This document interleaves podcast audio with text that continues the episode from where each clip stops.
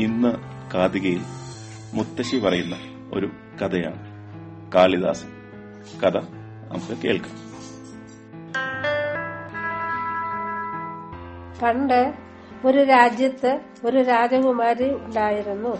ആ രാജകുമാരി വലിയൊരു പണ്ഡിതയും വലിയ മിടുക്കിയും എല്ലാവരോടും വാദിച്ച് ജയിക്കുന്നവളും ആയിരുന്നു.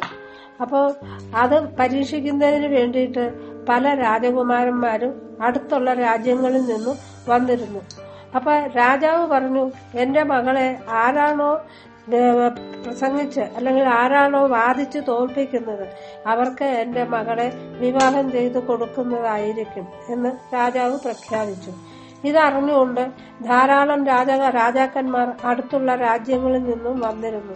പക്ഷെ അവരൊക്കെ ആയിട്ട് ഈ രാജകുമാരി കൂടുതൽ വാദിക്കുകയും കാര്യങ്ങൾ പറയുകയും ഒക്കെ ചെയ്തെങ്കിലും രാജകുമാരിയെ തോൽപ്പിക്കാൻ ആർക്കും സാധിച്ചില്ല. അപ്പോൾ ആ, രാജകുമാരന്മാർക്ക് അയൽവക്കത്തെ രാജ്യ രാജ്യങ്ങളിലുള്ള രാജകുമാരന്മാർക്ക് വലിയ വിഷമം തോന്നി. ഇവരെ എങ്ങനെയെങ്കിലും ഒന്ന് ചതിക്കണം. ഒത്തിരി അഹംഭാവമുള്ള ഒരു രാജകുമാരിയാണ് ഈ സ്ത്രീ എന്ന് മനസ്സിലാക്കി അവർ ഈ രാജകുമാരിയെ ഒന്ന് പറ്റിക്കാൻ വേണ്ടി ആലോചിച്ചു. അവരങ്ങനെ ആലോചിച്ച് അങ്ങനെ ഇരുന്ന് അങ്ങനെ നടക്കുന്ന സമയത്ത് ഒരു സ്ഥലത്ത് ഒരു മരം വെട്ടുകാരൻ ഒരു മരത്തിൽ അതിലിരിക്കുന്നതായ കമ്പ് വെട്ടുന്നത് കണ്ടു. അപ്പൊ വിചാരിച്ചു ഇയാൾ ഒരു മണ്ടനായിരിക്കും. അതുകൊണ്ടാണല്ലോ താൻ ഇരിക്കുന്ന കമ്പ് തന്നെ വെട്ടുന്നത്. താൻ ഇരിക്കുന്ന കമ്പ് വെട്ടിയാൽ എന്താ കുഴപ്പം? ആ കമ്പ് വെട്ടി താഴ്ത്ത് വീഴുമ്പോ ആ അയാൾ താഴ്ത്ത് വീഴും. അത് അയാൾക്ക് അറിയില്ല. അതുകൊണ്ടാണ് അയാൾ ഇരിക്കുന്ന കമ്പ് തന്നെ വെട്ടിക്കൊണ്ടിരിക്കുന്നത്. അപ്പൊ രാജാ ആ രാജാക്കന്മാര് ഈ ആളെ വിളിച്ചു താഴ്ത്തു വരുത്തി കാര്യങ്ങളൊക്കെ ചോദിച്ചു. പക്ഷെ അയാൾക്ക് നന്നായിട്ട് സംസാരിക്കാനോ ഒന്നും അറിയില്ല. ഒരു ആടിനെ മേച്ചു കിടക്കുന്ന ഒരു വേടനായിരുന്നു അയാൾ. അപ്പൊ ആടിനെ മേയ്ക്കാൻ മാത്രമേ അയാൾക്ക് അറിയാവുള്ളൂ. അപ്പൊ രാജ അവർ രാജാക്കന്മാര് വിചാരിച്ചു ഏതായാലും ഇയാളെ തന്നെ നമുക്ക് രാജകുമാരിയെ പറ്റിക്കാൻ കൊണ്ടുപോകാം എന്ന്. അവർ അയാളെ കുളിപ്പിച്ചു നല്ല വസ്ത്രങ്ങളൊക്കെ ധരിപ്പിച്ചു. ഒരു രാജകുമാരന്റെ രീതിയിൽ അയാളെ വേഷങ്ങളൊക്കെ അണിയിച്ച് രാജകുമാരിയുടെ അടുത്തേക്ക് കൊണ്ടുപോയി. അപ്പൊ നേരത്തെ അയാളോട് പറഞ്ഞിരുന്നു രാജകുമാരിയുടെ അടുക്ക ചെല്ലുമ്പോൾ രാജകുമാരി കുറെ ചോദ്യങ്ങളും ഒക്കെ ചോദിക്കും. അപ്പൊ അതിനെല്ലാം വർത്തമാനമായിട്ടൊന്നും പറയണ്ട. കൈകൊണ്ട് ആംഗ്യങ്ങളും കണ്ണുകൊണ്ട് എന്തെങ്കിലും ആകൃതികളോ ആംഗ്യങ്ങളോ ഒക്കെ കാണിച്ചാൽ മതി എന്ന് പറഞ്ഞിരുന്നു. അയാൾ അത് സമ്മതിച്ചു. അതനുസരിച്ച് ഇവർ രാജകുമാരിയുടെ അടുത്തേക്ക് ഇയാളെ കൊണ്ടുപോയി. രാജകുമാരിയുടെ അടുത്ത് ചെന്ന് ഇയാൾ നോക്കി അങ്ങനെ ഇരുന്നു. ഒന്നും തന്നെ അയാൾക്ക് പറയാൻ അറിയാൻ മേല. രാജ കൊട്ടാരം തന്നെ കണ്ടപ്പോൾ അയാൾ ആകെ പരിഭ്രമിച്ചു പോയി. ഇത്രയും വലിയൊരു വീടോ കൊട്ടാരമോ ഒന്നും അയാൾ കണ്ടിട്ടില്ല. ആകെ അയാൾ വിഷമിച്ച് ഇങ്ങനെ ഇരിക്കുകയാണ്. അപ്പൊ രാജകുമാരി വിചാരിച്ചു ഇയാൾക്കെല്ലാം അറിയാൻ നല്ലൊരു പണ്ഡിതനായിരുന്നു എന്ന്. ഏതായാലും ചോദ്യങ്ങൾ ചോദിക്കാന്ന് വെച്ചാൽ പല ചോദ്യങ്ങളും ചോദിച്ചു.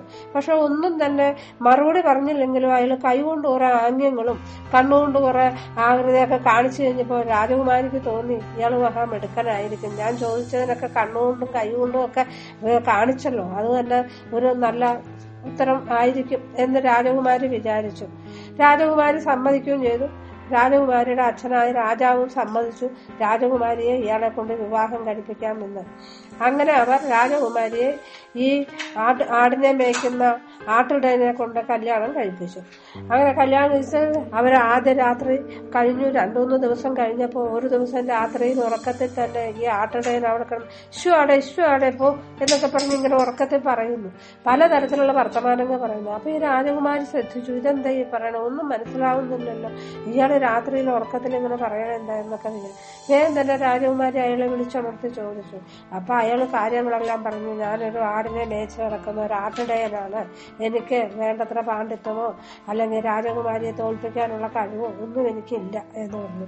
അപ്പൊ രാജകുമാരി ആകെ വിഷമിച്ചു. ഇനി എന്ത് ചെയ്യും? ഇത്ര ഇത്ര ഒരു മൂഢനായ ഒരാളെയാണല്ലോ ഞാൻ ഞാൻ വലിയ പണ്ഡിതനാണെന്ന് വിചാരിച്ച് വിവാഹം കഴിച്ചത്.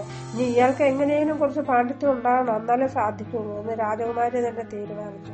അതിനുവേണ്ടി ഒരു ദിവസം രാജകുമാരി അയാളോട് പറഞ്ഞു ഇവിടെ അടുത്ത് തന്നെ ഒരു ദേവീ ക്ഷേത്രമുണ്ട്. ആ ദേവീ ക്ഷേത്രത്തിൽ ഒരു രാത്രി പന്ത്രണ്ട് മണി ആകുമ്പോഴത്തേക്കും ദേവി ഇങ്ങനെ ഊരു ചുറ്റാനായിട്ട് പോകും ഊര് ചുറ്റാൻ ദേവി പോകുന്ന സമയത്ത് കഥവ് തുറന്നായിരിക്കും കിടക്കുന്നത്. ശ്രീകോവിലിന്റെ കഥവ് തുറന്നു കിടക്കും. അപ്പോൾ നിങ്ങൾ അതിനകത്ത് കയറിയിരിക്കണം അതിനകത്ത് കയറിയിരുന്ന് കഥവ് ചാരിയേക്കണം. ദേവി ചാരിയിട്ട് പോകുന്നത് പോലെ തന്നെ. അപ്പൊ ദേവി ഊര് ചുറ്റു കഴിഞ്ഞ് വന്ന് ചോദിക്കും. അപ്പൊ ചോദിക്കുമ്പോ ചോ ആരാണ് കഥ അടച്ചതെന്ന് ചോദിക്കും. ആരാണ് അകത്ത് ഇരിക്കുന്നതെന്ന് ചോദിക്കും. അപ്പൊ ആരാണ് അകത്ത് ഇരിക്കുന്നതെന്ന് ചോദിക്കുമ്പോ ഇത് ദാസനാണ് എന്ന് മറുപടി പറയണം. അപ്പൊ ഏത് ദാസൻ എന്ത് ദാസൻ എന്നൊക്കെ ഇങ്ങനെ ചോദിക്കും ദേവി. അതിനൊക്കെ സൗകര്യം അനുസരിച്ച് മറുപടി പറയണം. അവസാനം ഞാൻ കഥവ് തുറന്നു തരില്ല പുറത്തു പോകില്ല എന്ന് പറയണം അപ്പൊ ദേവി ചോദിക്കും എന്താ നിനക്ക് വേണ്ട വരം? നീ എന്തിനാണ് അകത്ത് കയറി കഥ അടച്ചത് എന്ന് ദേവി ചോദിക്കുമ്പോ പറയാ എനിക്കിങ്ങനെ വേണ്ടത്ര പാണ്ഡിത്യം ഇല്ല. എനിക്ക് അതുകൊണ്ട് നല്ല പണ്ഡിതനാവണം. അതിനുള്ള കഴിവ് എനിക്ക് ദേവി തരണം. അതിനുള്ള ബുദ്ധി തരണം. എന്ന് ദേവിയോട് പറയണം. അപ്പൊ ദേവി നിനക്ക് വേണ്ടത് തരും. എന്ന് പറഞ്ഞു കൊടുത്തു.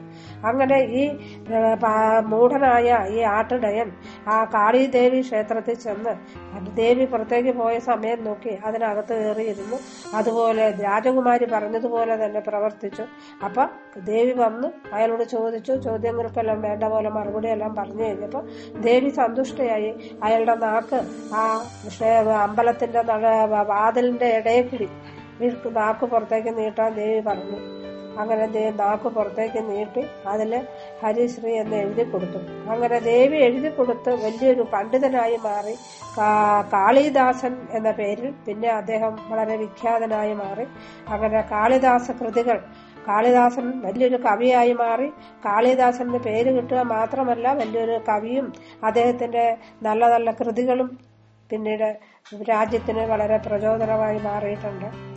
അങ്ങനെ കാളിദാസന്റെ കഥയാണ് ഞാൻ നിങ്ങൾക്ക് പറഞ്ഞു തന്നത്. കുട്ടികളായ നിങ്ങളെല്ലാം ഇത് കേട്ട് മനസ്സിലാക്കുക. നമ്മൾ ഈശ്വരനെ പ്രാർത്ഥിച്ചാൽ നമുക്ക് അതിന്റെതായ ഫലം കിട്ടും എന്നുള്ളതാണ് ഇതിൽ നിന്ന് നമുക്ക് മനസ്സിലാക്കുന്നത്